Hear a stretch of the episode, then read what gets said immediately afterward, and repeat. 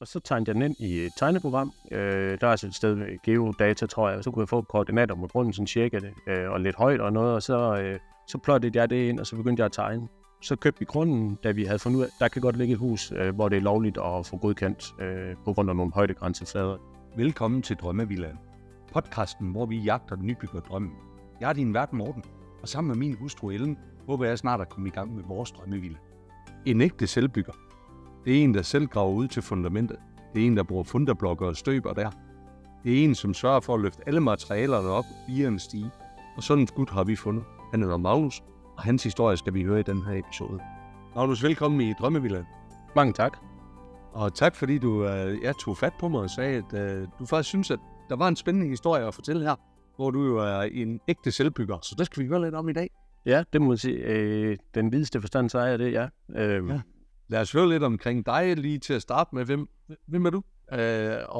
Ja. Jamen, jeg er jo egentlig bare en ganske normal mand fra Midtjylland. Bor i Silkeborg nu. Har boet 10 år i Brande, hvor jeg startede med at bygge mit første hus, da jeg var 23. Simpelthen fordi jeg var udlært murer og arbejdede for et typehusfirma, og så var der andre i firmaerne, der ligesom tog murdelen af de her typehus og tjente lidt penge på det, så tænkte jeg, hvorfor ikke tage det hele? Og så prøvede jeg det. Altså købte en byggegrund, kost 200.000 dengang, og banken lånte penge ud til alting i midten af nullerne, så det fik jeg lov til, og det lykkedes bare. Så endte vi her i Silkeborg, fordi vi har noget familie lidt nordpå og lidt sydpå fra byen, og tænkte, det var det naturlige sted inde. Ja. Så har vi så bygget et hus i 2 plan på en skrågrund på 346 kvadratmeter, hvor 225 af dem er bolig. Ja, okay. Så mangler I heller ikke plads. Nu ved jeg selvfølgelig ikke, hvor mange I er jo. Nej, vi er 2 børn og 2 voksne og en enkelt lille kat, men jeg har mange ting, så pladsen bliver også brugt jo. Lige nøjagtigt. Prøv at høre, så I, som jeg kan forstå, hvornår var I købt den her nye grund? Sommerferien i 2019, der købte vi den her grund. Det var et gammelt kvarter i udkanten af Silkeborg, hvor der er udstykket 8 grunde, der har lagt i en 3-4 år.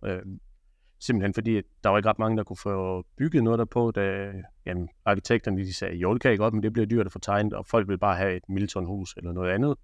Ja. Og det passer ikke så godt ind på en skrågrund. Nej. Så det havde stået længe, og så tænkte vi, det prøver vi. Vi kunne få en masse kvadratmeter og en masse opbevaring ret billigt på den måde. Ja. Ja. Og så I, som du fortalte lige inden vi hoppede ind i det, så I er flyttet ind i huset her. Hvornår flyttede I ind der? Bygget cirka 1,5 år før vi flyttede ind på overetagen. Vi manglede resten af huset, altså underetagen af garage og udenomsarealer. Men okay. Ja, 1,5 år cirka. I 21 flyttede vi ind i marts. Okay. Og det her, det er noget, du har bygget ved siden af dit fuldtidsarbejde, eller I har bygget ved siden af jeres fuldtidsarbejde? Og... Ja, det har faktisk primært været mig, der var værtøj. Jeg siger det lidt for sjovt, at jeg har lavet 95% af huset selv. Det er fordi, de sidste 5% er en betonbil, og nu svigerfamilier, der er kommet og hjulpet mig, og min egen familie, der har lige hjulpet med at bære noget isolering hen og sådan noget. Men ellers har jeg lavet alting selv, ja. Ja, okay. Det har taget en god del, altså 6.000 timer har det taget fra indtil nu i hvert fald. En 6.000 timer, det er også en del, Måns. Ja, det er rigtig meget tid uden familien, desværre. Det er jo en af tingene, der har været træls ved det, men de har jo selvfølgelig været om i det omfang, de kunne kigge. Selvfølgelig. Børnene var ikke så store, da vi startede. Nej. Boede I tæt på, og var det sådan, at man kunne komme hjem og spise, eller hvordan organiserede I det? Ja, det er det største problem. Jo, vi boede rigtig tæt på. Vi boede i en lejebolig, måske 1 kilometer væk i fugleflugtslinje, 3 minutters kørsel eller noget af den stil. Og børnene kom hjem hver dag, og var hjem i en halv times tid, og måske 3 kvarter, og så tog de hjem igen. Okay. Mestendels fordi de var meget små, 2 og 4 år, da vi startede, og jeg lavede en masse med funderblokke, hvor der stak en masse jern op for at binde det sammen, og sådan, og så det har været lidt en farlig byggeplads af flere omgange, også fordi det er i 2 plan, og jeg har jo ikke lige stillads hele vejen rundt om, fordi jeg gik med det selv, sådan. Yeah. Ikke fordi det skulle være farligt, men yeah. Der var mange tidspunkter, hvor man sagde, hertil er ikke længere, fordi ja, og jordarbejde om bagved, hvor der ligesom var 2-3 meter ned og sådan, så det var ikke så tit, de var her. Det var nemmere, da vi fik første salen på og fik sat en masse rivnet op foran alle vindueshullerne, så kunne de rende rundt ind og lege. Ja, lige nok det. Lige nok det. Hvordan starter man med at bygge 346 kvadratmeter? Ja, man finder en... det er også lidt... Det er altid lidt skørt, siger jeg. Det er det egentlig ikke. Jeg ville have mest muligt ud af grunden, når jeg nu skulle bygge. Vi byggede i i Brande dengang et hus til lige et type husfirma, eller et type hus for at sige, hvis vi skulle af med det, så kunne vi altid sælge det. Ja. Her det bygger vi et hus, hvor vi siger, her bliver vi simpelthen indtil, nu er det bygget så stort som muligt, altså brugt alle 30% af bebygningsprocenten simpelthen, fordi hvorfor ikke, når jeg nu var i gang? Jeg siger jo tit, at jeg har jo også bygget billigere end de fleste, så derfor var det nærliggende at maksimere den fuldstændig. Og ja. Børnene er 7 og 9 år gamle nu, og der er 2 værelser på altså stueplan til dem, og der er faktisk også 2 værelser ovenpå. Det er derfor, at vi endte med at få et rigtig stort hus. Ja, okay. Men hvordan starter man med det? Starter man med, altså det må jo være nogle drømme, I har haft, eller... Ja, det var nok mest min drøm at bygge 2 plan, ikke? Sådan helt sikkert, det var min kones idé, men okay. det blev det, fordi vi fandt en rigtig flot grund, hvor der er noget natur lige overfor, et græsareal, der kommunen startede nu, som blev gjort noget ved, og noget skov også lige overfor, hvor der en... Ja, vi kørte simpelthen om og fandt en grund. Det var den billigste i Silkeborg, kostede 750.000, og så tænker jeg, i stedet for at give 1,3 millioner for en flad grund, så var der lidt ekstra byg for, hvis det skulle være. Processen gik, at jeg kørte om alle tidspunkter på døgnet, for at se, om det blæste, hvor var solen, og hvis det regnede, hvor regnede det fra, og hvordan kunne der så ligge en terrasse til højre for huset, eller skulle det være til venstre, og hvad så, altså ret mange overvejelser, og alligevel også, alt det skete inden for en uge, altså det bliver det her, det både blæste og regnede inden for den uge, og solen stod godt, og vi kunne se, huset kunne godt ligge rigtigt i forhold til, hvor vi ville have lysindfald og terrasser og alt det. Ja, okay. Og så tegnede jeg den ind i et tegneprogram. Der er altså et sted med geodata, tror jeg. Så kunne jeg få koordinater med grunden, sådan cirka det, og lidt højt og noget. Og så plottede jeg det ind, og så begyndte jeg at tegne. Ja. Så købte vi grunden, da vi havde fundet ud af, der kan godt ligge et hus, hvor det er lovligt at få godkendt på grund af nogle højdegrænseflader. Det er meget... Jeg ringede jo til kommunen og spurgte, hvad gør man her, når man har en grund, der stiger 5 meter på 20 meter ind? Står ud for vejen og kigger. Så, og det sagde de... Du må aldrig nogensinde overstige højdegrænsefladen, så det var sådan lidt, det var lige, hvor højt og det ene og det andet, hvordan huset det skulle ligge. Ja. Det var den største proces sådan set i gang, og så skulle jeg lige prøve at lave et budget, som banken også ville sige ja til. Ja. Det var heller ikke lige nemt, fordi hvordan det var ledes og hvor meget, men så er det farligt at sidde og rose sig selv, men bankmanden sagde, han har aldrig set sådan et gennemarbejdet projekt før, eller med budget, simpelthen fordi, at jeg havde taget højde for det meste og lagt nogle buffer ind. Ja, lige nok det. Men det kommer vi nok ind på senere, hvordan det gik. Ja, det er vi da i hvert fald nysgerrige på. Men ja. Hvordan så med, hvad så med selve byggegodkendelsen og ansøgningen til kommunen og sådan noget? Alt det materiale, som det var der, var det også noget, du lavede selv og satte dig ind i, hvordan man skulle gøre det? Ja. Jeg har sagt det før til mange af mine venner og noget. Jeg læste alle bygningsreglementer fra 2009 og frem, for at se, hvad skal jeg, hvor bred skal jeg engang være? Og jo, jeg tegnede huset selv og søgte selv... myndighedstegninger og alt det hele. Og den gik lige igennem. Der var lige en enkelt... Ja, der var lige en lille ting. Han synes, der var et overdækket stykke, der var for meget. Altså 10 kvadratmeter for meget, for jeg havde søgt efter 18'eren, altså BR18, og jeg skulle egentlig have taget BR16, fordi grundet udstykket i god tid. Det havde jeg ikke lige været ops på. Nej. Men der må være noget med de der beregninger, ingeniørberegninger. Der må være noget med brand og dokumentation på alt det der. Det satte du dig selv ind i, eller hvordan? Ja, det gjorde jeg sådan set. Det var noget, jeg ved ikke, filarkiv hedder det, hvor man kan gå ind og se andres byggesager, og så tog jeg dem i Silkeborg, der også var lidt skrå og noget, og det er jo offentligt tilgængeligt. Så kunne jeg se, hvad de egentlig skrev ud af, hvordan er det, altså dokumentationen for, hvad gør man her og der, og det var egentlig lidt den nemmeste måde for mig at gøre det på, og det er stadigvæk, det er korrekt nok, altså... Jeg er klar over, at jeg står med, i og med at jeg selv har bygget, og jeg selv er bygherren, så står jeg så med 100% ansvar i 25 år fra den dag, jeg påbegynder byggeriet. Ja. Det er jo så, håber det er godt nok. Det er det jo. Der er jo ikke sætningsrevner endnu, og jeg har puttet det jern i, jeg kunne se andre også køre over, og sådan også måske rådført mig med nogen på den måde. Men det var egentlig ikke den helt store problem i det. Det tog 3 uger for en byggetilladelse, mestendels fordi der var travlt i byen. Det var en ret stor by i udvikling, så det var egentlig derfor. Så står man med en godkendt, og så er man egentlig klar til at starte op. Hvad kom man så? Jamen, jeg havde nok 20 startet lidt, fordi jeg havde lejet en rettegrav her, en gummiged og flyttet et masse jord herom. Simpelthen fordi, når det så var startskud gik, så var jeg klar i stedet for at først skulle til at lave jordarbejde. Det var nok ikke helt efter reglerne, men jeg vidste ikke den eneste, der har gjort det, kan jeg se. Ja. Og så...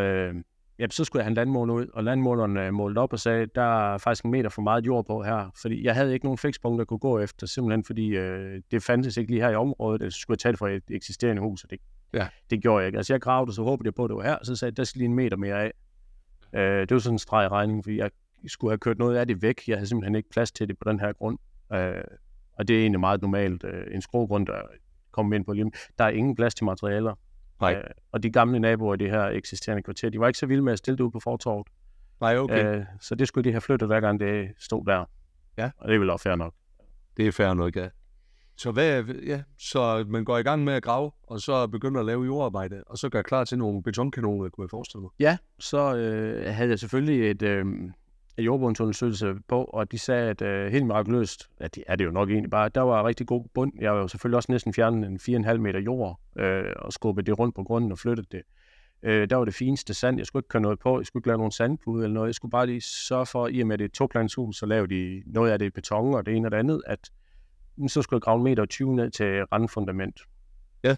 Og det gjorde jeg jo så, jeg havde fået sat galger op og alt det, og så kom der en betonkanon, og det var nok en af de dyre dage, fordi der var der lige 40 kubikmeter beton, der blev puttet i, fordi der er så mange meter soklen, og huset der, altså grundplanen er det 200 kvadratmeter, og det er altså 200 kvadratmeter, man skal grave, 80 centimeter ned, hvor det bare er ren beton, det bliver til mange meter beton. Det gør det. Ja, det var noget af en dag. Det kunne jeg forestille mig. Den glemmer jeg ikke sådan lige. Hvad så? Hvad sker der derefter? Fordi nu, så har du fundamentet. Ja, jeg har lavet, vi har sådan en kæmpe stor skråning bag huset, der faktisk var 4,5 meter lodret op. Jeg havde selv gravet op. Det var også sådan lidt, der var nogen, der kom forbi, også andre folk, der skulle bygge længere ned ad vejen, som sagde, du har ikke tænkt over den der skrænt, den kan vælge sammen, så sagde nej, det når den ikke, fordi jeg er så hurtigt til at sætte de her funderblokke, sådan nogle, at de helt brede der, der skulle 19 liter beton i hver, og det blandte jeg selv i en tonsblander med 300 liter i, så der kom bare den ene lastbil efter den anden med støbemixer, så jeg var lige hurtigt ved at kigge på det. Jeg tror, jeg har fået 15 paller cement leveret herom, og så bare blandet selv og smidt op i nogle baljer og så op i, og vibrerede det med en stavvibrator, og bundet jern hver anden skifte, og efter alle reglerne, som de nu engang skriver, dem der er producent. Jeg havde jo en map så tyk ude på mit arbejde med alle bygnings, altså alle deres manualer til materialer og det ene og det andet jo. Ja. Kæmpe stor væg. Jeg fik 1900 funderblokke leveret heromme. Det er mange paller. Det er rigtig mange paller. Det er det, ja. Så fik jeg sat dem op mod den her skråning, fyldt op med beton, sådan så at ligesom sige, så den bagerste væg af den, der skulle støttemuren egentlig op imod den her skråning, den var etableret og fik flamingo på og tjæret det hele og omfangsdræn og alt sådan noget, og så kom jeg heldigvis ind, som jeg siger, ind og byggede ind af huset, altså normalt hus, vi bor i på, altså under etagen i gasbeton. Ja. Okay. Og så fik jeg jeg købte nogle spær fra et Silkeborg firma, der lavede noget, der hed en egetræs spær, lige sådan en egetræs, eller egetræ, sådan en jernbjælke, egetræ, eller bjælke hedder det. Ja. Og den kan man så få i træ, og det fik jeg, det sådan noget, jeg kan ikke huske, om det hedder Superwood eller Smartwood, noget af den stil. Ja. Så løber jeg det, og så de kommer så i nogle længder, og så skærer man dem til, og det bliver så etageadskillelsen. Okay. Og den, og så beton oven på det, og så første sal bagefter. Ja. Det lyder nemt, når du fortæller om det. Ja, det gør det da også. Der gik bare ret mange timer med det, men det lyder nemt. Det der er, når man er, som jeg siger, 100% selvbygger, så skal man have styr på alt. For eksempel en overset del for mange, forhåbentlig ikke, men alligevel har jeg set det før. Radon. Man hører meget om det, og det var noget, jeg var ops på, fordi det er der nogen, der var ligeglade med. Det er jeg ikke. Det var alle mulige regler med, altså sat rør ind i væggene, der ledte radon op over husets tag og alt sådan nogle ting. Altså det er sådan noget, det skal man lige huske at have med, når man ikke, fint, man står med det selv, men man skal have styr på alt. Man skal have alle ledninger med, alle slanger med, alle rør med. Første gang, men det er ikke sjovt at lave det anden gang, altså bagefter. Nej, lige nok det. Det er en af de vigtige ting, og også noget af det, der gør, at tiden den egentlig bare gik. For jeg har sådan ligesom sagt, at det første hus, jeg lavede, det var 256 kvadratmeter, det tog 9 måneder fra start til slut, og byggede det også helt selv. Ja. Og så tænkte jeg, at det her, det tager et år. Det gjorde det ikke. Halvandet år efter, så flyttede vi ind, og det, på en eller anden måde kan man også sige, det er fair nok, det er jo var Saxhus også hurtigt, at jeg både fik lavet huset. Det må man sige, ja. Ja, der gik også mange timer med det, men... Ja. Men ikke sådan... ikke for at gøre mig selv bedre end jeg, men jeg fik ikke stress undervejs, så jeg gik ikke i stykker. Altså, lige til grænsen aldrig over. Ja. Det må jo også have været noget at kunne navigere i det, altså. Ja, det var det også. Det kan også være, at du er godt gift, og hun kunne også lige præste, det var jo ikke. Jo, uden tvivl godt gift, for ellers så ville det her, sådan et projekt har aldrig kunne lade sig gøre. Altså, nej, det er det. Det er det. Klart. Jeg tænker, der må være en masse ting. Jeg vil slet ikke turde gå i gang med det projekt, som du har gjort her. Jeg tror, jeg blev så usikker på, om jeg vil have den viden eller alt det der var nødvendigt for at træffe en beslutning. Hvordan taget det skulle laves, hvordan? Ja. Nu siger du bare med, du tager lige sats på Ja, en skråning bagved. Roterne og på alle de der ting der. Men der er vi selvfølgelig heldigvis også forskellige. Ja, altså man er nok nødt til at være omstillingsparat, når landmåleren kommer 3 dage før, man skal have beton og siger, at du skal lige skrave meter mere af over det hele. Fordi han vil ikke sætte nogle galger før, man har gjort det. Klart nok, han kan jo ikke sætte en galge ned i jorden, så får man travlt. Så tager man lige nogle ekstra timer den dag. Kunne lige bytte lidt med, at så tog jeg på arbejde om lørdagen, i stedet for at have fri en hel dag. Fordi jeg står på en fabrik og arbejder, og så havde jeg lidt nemmere ved at kunne gøre det på den måde.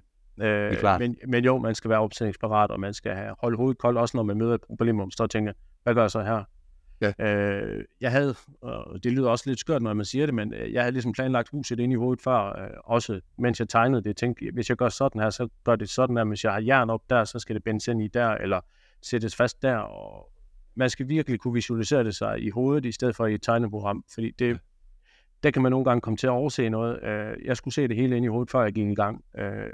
Det lykkedes mig, altså, jeg har sådan set ikke haft nogen fejl i huset, og heller ikke haft noget, hvor man siger, det var træls, det kunne jeg have gjort anderledes. Selvfølgelig kan man, altså planløsningen kunne lave det anderledes, man kunne have gjort noget andet, men ellers så er det egentlig, jeg har også bare været heldig så. Jeg har ikke gabt over for meget. Altså det er et ret simpelt hus, når alt kommer til alt. Det er jo egentlig bare et langt hus, der er blevet sat ovenpå hinanden. Ja. Hvis man skal sådan, på en eller anden måde, kan man godt sige det på den måde. Ja, lige nok det. Hvad er sådan de der, altså fortæl lidt omkring de materialer, som du har valgt at bygge det i. Ja. Vi startede med nogle funderblokke, simpelthen for at holde... det var en del af selve muren. Det var for at have en sokkel til muren ovenpå, altså ydervæg og indervæg ovenpå. Så startede jeg med at have et kæmpestort rum om bag huset, faktisk. Det var ligesom huset på første sal er dybere, end det er på stueetagen. Og det havde jeg så lidt et kvababel, så hvad gør jeg lige her? Fordi jeg er nødt til at grave ind. Og hvordan gjorde jeg så med at få radaren væk en eller anden, så bestemte jeg mig for, at hvis jeg nu er snu, så er alle kælderkvadratmeter, de er gratis, hvis man kun bruger dem som depot eller opbevaring. Ja. Så forlængede jeg ligesom underetagen ind til den samme dybde som overetagen, og så startede jeg med at støbe derom. Så fik jeg en masse kvadratmeter, jeg tror jeg har 50 kvadratmeter derind til opbevaring. Ja, okay. Så der bestemte jeg mig for, så var jeg nødt til at køre det i funderblokken, og ellers kunne man have gjort det i noget andet materiale, men nødt til ligesom, hvad der er smartest, og hvad kan jeg selv lave? For der er også nogen, der sagde, du ringer dig bare til et firma, så stiller de bare lige en masse beton op for dig, og det er en helt anden pris, det kunne jeg slet ikke være med. Jeg var nødt til at have noget materialevalg, jeg selv kunne håndtere. Yes. Derfor fik jeg også de her i-træs bjælker til etageadskillelsen. Dem kunne jeg løfte selv, de vejer næsten ingenting. Ja, okay. Jeg var nødt til bare at have noget, der kunne håndtere bare, så det blev gasbeton, i stedet for, som jeg sagde til mig selv, jeg skulle ikke have 20.000 mursten til at stå, for de fylder for meget. Jeg kunne få leveret gasbeton på 1 gang eller 2 gange, og jeg kunne lime det, og det fylder ikke nær så meget, som alle overlægger det ene eller andet. Ja. Prøv at planlægge mit byggeri efter materialerne, jeg selv kunne håndtere og have råd til. Ja, det er også en del. Pengene, de forsvinder også hurtigt, hvis man vælger noget dyrt, jo. Lige nok det. Hvad er det så facademateriale? Det er en rigtig dejlig mursten fra Randers Tegl. Simpelthen, vi var nede ved en tidlig arbejdsgiver, jeg har haft. Der var jeg faktisk udlært mur. Preben Jørgensen huset i Vejle, de har sådan noget, de kalder Teglparken, tror jeg, hvor de har stillet en masse sopler op og en masse mursten. Der kørte vi ned og sagde, hvilken en skulle det være, og vi ville godt have haft en hvid mursten, men prisniveauet det var for højt på dem. Så valgte vi den, vi synes der var pænest, og så bestilte vi den 9 måneder før, vi skulle bruge den. Det er sådan en dejlig lys mursten med lyse fuger. Ja. Der var ikke noget hokus pokus i det. Vi ville godt have haft en hvid mursten, det var alt for dyrt. Det lignede ikke det. Og så fik vi sort vinduer for at give lidt nuance i det. Okay. Hvad I valgte der? Hvad er det for nogle? Rationel vinduer. Rationel, okay. Ja. Ja, det er jo selvfølgelig med 3-lags glas. Vi fik så noget solfilm på fra deres, altså når de leverer. Jeg tror, det koster 200 kroner per glas, fordi vi har meget... Vi var bange for huset, det var overophedet simpelthen. Ja. Det hører man om nu, når de skal være så tæt. Vi har jo 38 cm flamingo i gulvet, 300 mm i etageskillelsen, altså normal isolering, og 51 cm på loftet i huset. Altså sindssygt godt isoleret. Også meget tæt. Så vi skulle have noget med noget solglas på, simpelthen for at holde noget af varmen ud. Ja. Man kan godt se, at det er en lille smule grønligt, hvis man stiller det op ved siden af et, der ikke har, men altså ikke noget, man lægger mærke til i dagligt derinde. Nej, lige nok det. Jeg tror, det tog 33% sol, altså varmen. Ja, okay. Og det må man sige, det virker. Altså, ja. Det er hvad med tag? Hvad har I på at tage på huset? Jamen, det var tagpap med hældning, 4 graders hældning, og 5 ovenlysvinduer. Okay. Hvor de 2 af dem kan åbne. Og når jeg engang bliver færdig, så kan jeg få dem til at åbne, når det er varmt inde i huset. Men jeg er ikke lige nået til at programmere det endnu. Jeg har så mange smarte ting, jeg ikke har fået lavet endnu. Okay. Hvad er der ellers altså indvendigt? Er der nogle specielle tilvalg, I har valgt der? Som... vi har ikke noget, skulle til at sige gulvbeklædning. Vi har betongulv, der er poleret. Okay. Simpelthen fordi jeg stod og tænkte, vi kunne godt tænke os Siljan Parket, ligesom alle andre ville have i 2020. Og det var helt vildt dyrt, koste måske, tror du, 65.000 kroner. Men jeg havde ikke tid til at lægge det, så tænkte vi gør bare lige det her i stedet for os. Jeg har jo lagt alt betongen selv på den gammeldags måde, hvor man blander det i den her dejlige tvangsblander, og lagt på knæene og pusset alt betongen, samtidig 200 kvadratmeter, men næsten 350 kvadratmeter, fordi der er jo også beton ude i kælderrummet og garagen. Ja. Og så er det bare blevet poleret, slevnerpoleret. Vi slider masser af strømper op, det er det eneste ulempe ved det. Men okay. Det har fået sådan nogle sæbebehandling, og det er dejligt, sådan en silke blev det god på. Ja. Det kunne man godt have gjort anderledes, men det var lige sådan, det blev. Jeg så billeder af dem, du har sendt, der har jeg set det der, hvor I har lagt det. Det ser jo mega fedt ud, også det, I har lavet der. Ja, det var rigtig godt med det. Det tog også lidt tid, men det gør det andet jo altså også. Ja, selvfølgelig. Og så kan man altid lægge noget på, hvis man vil det. Altså, vi kan altid... Det gamle hus, vi havde før, der havde vi fliser på over det hele, fordi det kunne jeg. Altså, 256 kvadratmeter fliser også i garagen. Det skal vi ikke have igen, fordi der er så mange fuger, der kan blive beskidt. Her er det gulvet ikke sådan beskidt, altså. Nej. Det er jo et tilvalg simpelthen bare bekvemmelighed, vil jeg kalde det. Ja. Hvad er det, når I får gæster, eller når familien kommer, eller hvad er det, sådan folk, de lægger mærke til ved det her hus? Hvis det er, man ikke... men det er jo ikke alle, der ved, at du har bygget det selv, eller også så gør de. Ja, de fleste ved det nok, men nu vores børn er jo kommet i den alder, hvor de forældrene kommer og henter dem, hvis der har været en lejeaftale eller noget. Ja. Og så siger de, nej, det var da... hvem har lavet det? Det er jeg. Og så siger de, ja, jeg har... Du har lavet noget af det? Nej, jamen, jeg har lavet det hele. Ja. Og så står de bare, altså, de kigger der, så er der altid en historie der. Men de fleste, de siger, det er godt nok dejligt stort hus, og det ligger der et dejligt sted. Men det er ikke sådan, at man bliver væltet tilbage og siger, wow, det var da et fedeste, I set nogensinde. Det er sådan et meget stille og roligt hus. Ja. Ikke for at undersælge det, det er da et fantastisk hus, det er slet ikke det. Men der er ikke sådan, der er ikke noget arkitektonisk perle på nogen måde. Og det kunne man godt have gjort mere i, men det var rækket mine evner simpelthen ikke til. Nej, det er ikke. Noget af det, du har talt om rigtig meget, Magnus, her, det er også økonomien og sådan noget. Ja, vi har også aftalt, at du gerne vil dele lidt af din erfaring med det. Ja. Hvad koster det at lave sådan noget selvbygget der?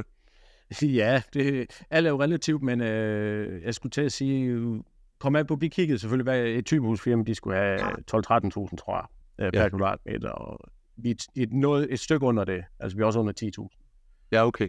I hvert fald, og måske nok også nærmere 8,5. Ja, okay. Men det er også i kraft af, at der er jo ikke sindssygt mange arbejdstimer i det, der er lønnet. Altså, det er jo faktisk kun mig, der har lavet det meste. Jeg har selvfølgelig haft certificeret folk til det. De skulle lave, det er klart. Det må man jo ikke, og sådan er man heller ikke. Men der har ikke været sådan sindssygt mange lønarbejdstimer i det, fordi de skulle koble det til og forklare. Man må jo godt selv trække sine gulvvarmeslanger, og så havde jeg smidt forbi, inden jeg begyndte at støbe, og så sagde han, det er perfekt, det kører vi med. Ja. Altså, så kunne jeg bare købe materialerne af ham, så tjente han lidt på det. Altså, det er jo en nem måde at holde det billigt på, men kontoen er jo, altså, jeg har bare brugt masser af penge på mig selv, sådan på den måde. Jeg har jo bare brugt en masse penge på materialer, og så ikke rigtig noget til mig selv. Ja, det er nemlig det jo. Det er nemlig så det jo. Derfor kan man også holde det billigt, det er slet ikke det. Ja. Var det det, der var målet, eller var der sådan et konkurrence i det, eller hvad, var det derfor, du gjorde det, eller hvad var det, der var motivationen for det? Nu er det jo farligt at komme ind på, men de fleste håndværk bliver nok trætte af det. Jeg gad simpelthen ikke bøvle med at have andre mennesker ansat, eller skulle entrere med nogen. Det ville være så meget nemmere, når jeg selv vidste, at jeg kunne nok godt bygge det her selv, fordi jeg havde lavet et, ikke i nærheden af det samme, men det er nok bare mig som personlighed. Jeg ville bare gerne lave det hele selv. Og jeg havde tiden til det. Så længe jeg havde tiden til det, så synes jeg også, at jeg kunne ligesom, ja, være det bekendt og bare sige, at jeg kører og laver det hele selv. Det var nok det nemmeste for mig. Som person er jeg nok bare bedst som alene. Ja, okay. Og selvfølgelig var der også en smed, der kom, og han kom måske også en dag for sent, en anden aftalt, og så fik jeg det til at passe med. Sjovt nok havde jeg altid noget, jeg kunne gå i gang med. Det var ikke ligesom, man hører, så står man og venter på elektrikeren, men det var der ikke rigtig noget af, fordi jeg kunne altid gå ud og lave noget andet. Ja. Men ja, det var nok bare som person. Jeg vil nok bare gerne lave det selv.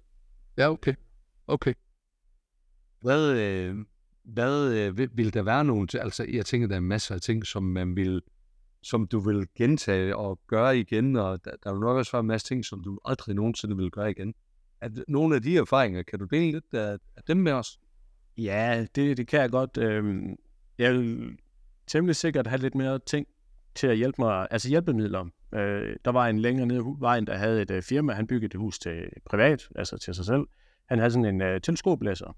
Det sagde han til mig, vil du være, tag der og leg sådan en, fordi så kan du, den koster 6.000 i måneden, gav han, og så kan du bare teleskope alle de ting op til skole. Det burde jeg have gjort, fordi jeg har brugt rigtig mange timer, og jeg vil nok også sige dage, og måske også har jeg brugt 14 dage på at bygge huset mere end jeg nødvendigt, fordi jeg tog tingene så bare op ad en trappe, eller op ad en stige. Ja. Og jeg lavede først en trappe, efter vi var flyttet ind, så jeg har lavet en trappe ud af træ 3 måneder før vi flyttede ind, resten der var på stige. Altså det er jo det er fuldstændig tåbeligt at slide sig selv op på den måde, men jeg gik heldigvis ikke i stykker. Jeg vil bruge mere tid på det, og måske også få nogen til at hjælpe med noget, der var tungt. Altså jeg stod på et tidspunkt med nogle jernbjælker, der var 125 kilo, jeg skulle have lagt op til at ligesom støtte en væg.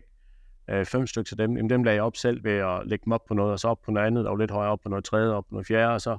Ja. Altså, der blev brugt meget tid, hvor der kunne have været nemmere. Altså. Og så måske havde jeg fået nogen til at komme forbi med en kran til at løfte de helt store ting. Ja.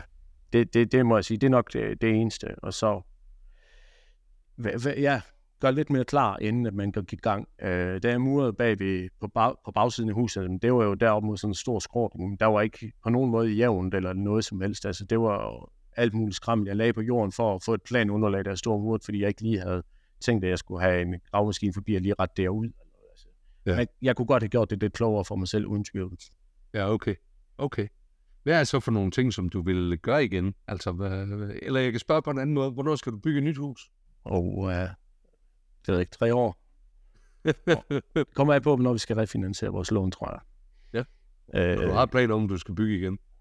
Ja, det ender du nok med. Det ender nok med? Ja, det tænker jeg. Ja. Og så tror jeg, vi skal tilbage til et etplanshus med...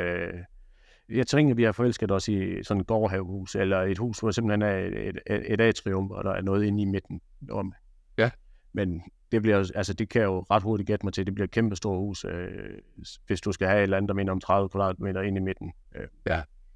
Det tror jeg. Om det bliver nu, eller om 5 år, eller om 10 år, det ved jeg ikke, men at det bliver ikke nu. Jeg er jo ikke helt færdig her, men noget i den stil, tænker jeg. Ja. Spændende. Ja. Hvordan, nu vi har jo selvfølgelig nogle billeder, som vi har lagt op på vores, på hvad kan man sige, på show-note-siden der. Ja. I har også en Instagram, vi linker op til. Er der andre steder, hvor man kan lære mere omkring jeres byggeri? Det er nok mest en del der. Altså, jeg udgiver en podcast i eget regi, der hedder noget andet, men altså, der har jeg også nogle episoder, hvor jeg går mere i dybden og fortæller om, altså bare en halv time om, hvordan det var at sætte indervæg op. Den kan man da godt lytte til, hvis man vil det. Ved du hvad, vi tager og linker til det hele i show notes, og så vil jeg bare sige tusind tak for, at du havde tid til at bidrage her. Det har været spændende at høre jeres historier. Ja, mange tak for at prøve, når du skal i gang med det igen jo. Ja. Tak fordi du lyttede med på denne episode af Drømmevillaen. Følg os på Instagram, hvor vi poster billeder og videoer fra vores gæster og fra vores samtaler. Har du noget, som du vil dele, så ræk ind ud til os. Det gælder både, hvis du er nybygger, rådgiver eller leverandør. Så kan vi alle blive klogere og forhåbentlig få vores drømme til at blive til virkelighed.